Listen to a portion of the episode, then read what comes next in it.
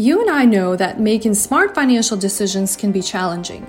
But in the 21st century, financial freedom is no longer just for the 1% wealthy. It is for you and me. The question is, how do we find time, avoid making painful mistakes, and find the best resources to help us reach our financial goals? Join me on my journey helping busy families figure out how they can gain financial confidence and clarity Get actionable tips and learn from the best experts on how to stop trading time for money. It is now the time you started living your best financial life. My name is Anna Sergunina, and welcome to the Money Boss Podcast. Hey, Money Bosses. Today I want to talk about assessing your financial health. We're still very early into beginning of the year, mid January. And I think this idea of getting a fresh start is not quite over in a lot of our minds. And something I do, not just for my personal finances, but getting all the clients' finances in order at the beginning of the year, is really looking at, first of all, at the big picture, 360 degree view to figure out what are we going to be focusing on, right? Life is going to happen to all of us. We know it. We've made our plan for the year and going to focus on that. But assessing where you are at the moment with your overall financial health is actually very liberating exercise. So I want to discuss with you a couple things that I found useful and going to give you a tool to get you started on giving yourself a review of all of your financial things. Now, I think about this in terms of health is because it's not really always just about money. Even though it is but if you understand sort of the the angle that i'm uh, hitting here is it does involve all of the financial pieces. And so for that component i would suggest we start to focus on creating something called a financial statement. And you know over the years i've uh, evolved of what I do with clients from having to fill out uh, Excel spreadsheets to now for a lot of clients using tools, right? So there are these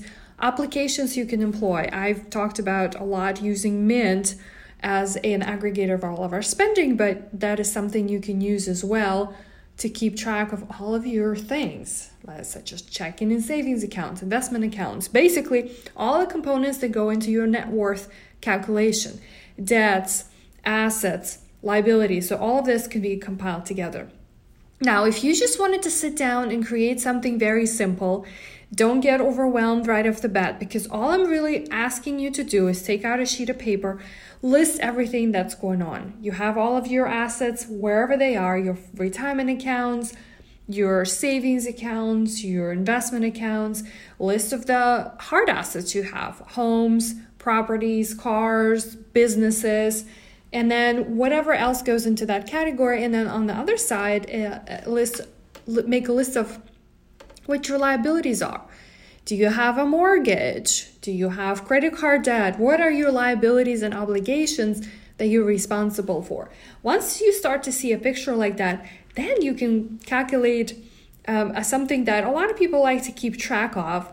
Now i update our financial statement for yuri and i on a monthly basis and i'm doing that for not so much to really eyeball what our net worth is. And the way you calculate net worth is you take financial assets, so you add up all of types of assets, homes, accounts, savings, everything, everything that has a value, and then you subtract liabilities. That is your net worth. I look at those numbers really from the context of how our investment accounts are doing okay? Because I'm looking at what am I contributing on a monthly basis, how the market is performing, is there a trend? So if you do this every month, and I suggest that you at least start to do this once once a year. We can work on maybe transitioning you to do it every 6 months. And then if you wanted it more often, you could do that. But look and see if there's trend. If you did it this this beginning of this year, came back six months and updated it again, and then came back again in six months, I guarantee you you're gonna start to see things improving. And so my goal with with doing this kind of exercise, and if you wanted more uh, hands-on, live updates on a daily basis, that's that's what I have suggestions for those apps such as mint.com or personal capital. But the idea is for you to see the trend. The idea for you to see the needle is moving. All the hard work that you're putting in is actually giving you some indicators. Now, when we're looking at financial health, it isn't always just about what is what what what goes into your financial statement, right? It's it's one place where you can pull everything together about the types of assets you have, you know, where you're saving your money and which accounts it's going in and the debts that you're working on paying off. But but a lot of times the question that I get with this is, is, is it goes something like this. Okay, Anna, so this looks good, but how does this compare to your other clients? And, you know, I just have to laugh back because uh, it, unfortunately, and to disappoint a lot of you, I can't compare to anyone else. I can't compare my financial statement to anyone else. You can't compare yours to mine, your friends, or your families, or anyone, because everyone's situation is unique. So you've got to give yourself a measuring stick to be able to compare your own performance against. And that's where I'm talking about coming back to this, reassessing so that you can start taking right steps towards improving it. I hope this makes sense. And this is where my tip number two comes in. And this is a, a, a 12 question financial health assessment quiz that we have developed here at Main Street Financial Planning that you know allows you to kind of look at all of the areas if as, as we talked just a, a minute ago financial statement mostly looks at assets and liabilities and just you know sort of numbers kind of a hard look. When you go through a an assessment or a quiz and if you just wanted to google and see what what, what else is out there there are plenty of resources. You what you do is you, you answer a series of questions. Ours is 12 12 questions and it really asks you things like do you file your tax return on time? Are you have you reviewed your insurance coverage lately? Uh, do you have an emergency fund? How do you um, let's see how, how, how, do you have a handle on your spending so i'm just going through the questions here how's your identity theft protection um, is it in place do you have a plan um, for uh, for all of uh, your assets in case of a disaster. So things like that. I'm not going to go through all of the questions. But when you sit down and just kind of think about this in a broader view, and that's why I call it a health, you get to see what you need to be working on. So, for example, if you've been putting off to work on updating beneficiaries on your life insurance policies, or you need to get more life insurance, period, or your emergency fund has been neglected for a bit, or you actually had to use it last year. So, these would be the good things to put on your to do list for the remainder of the year.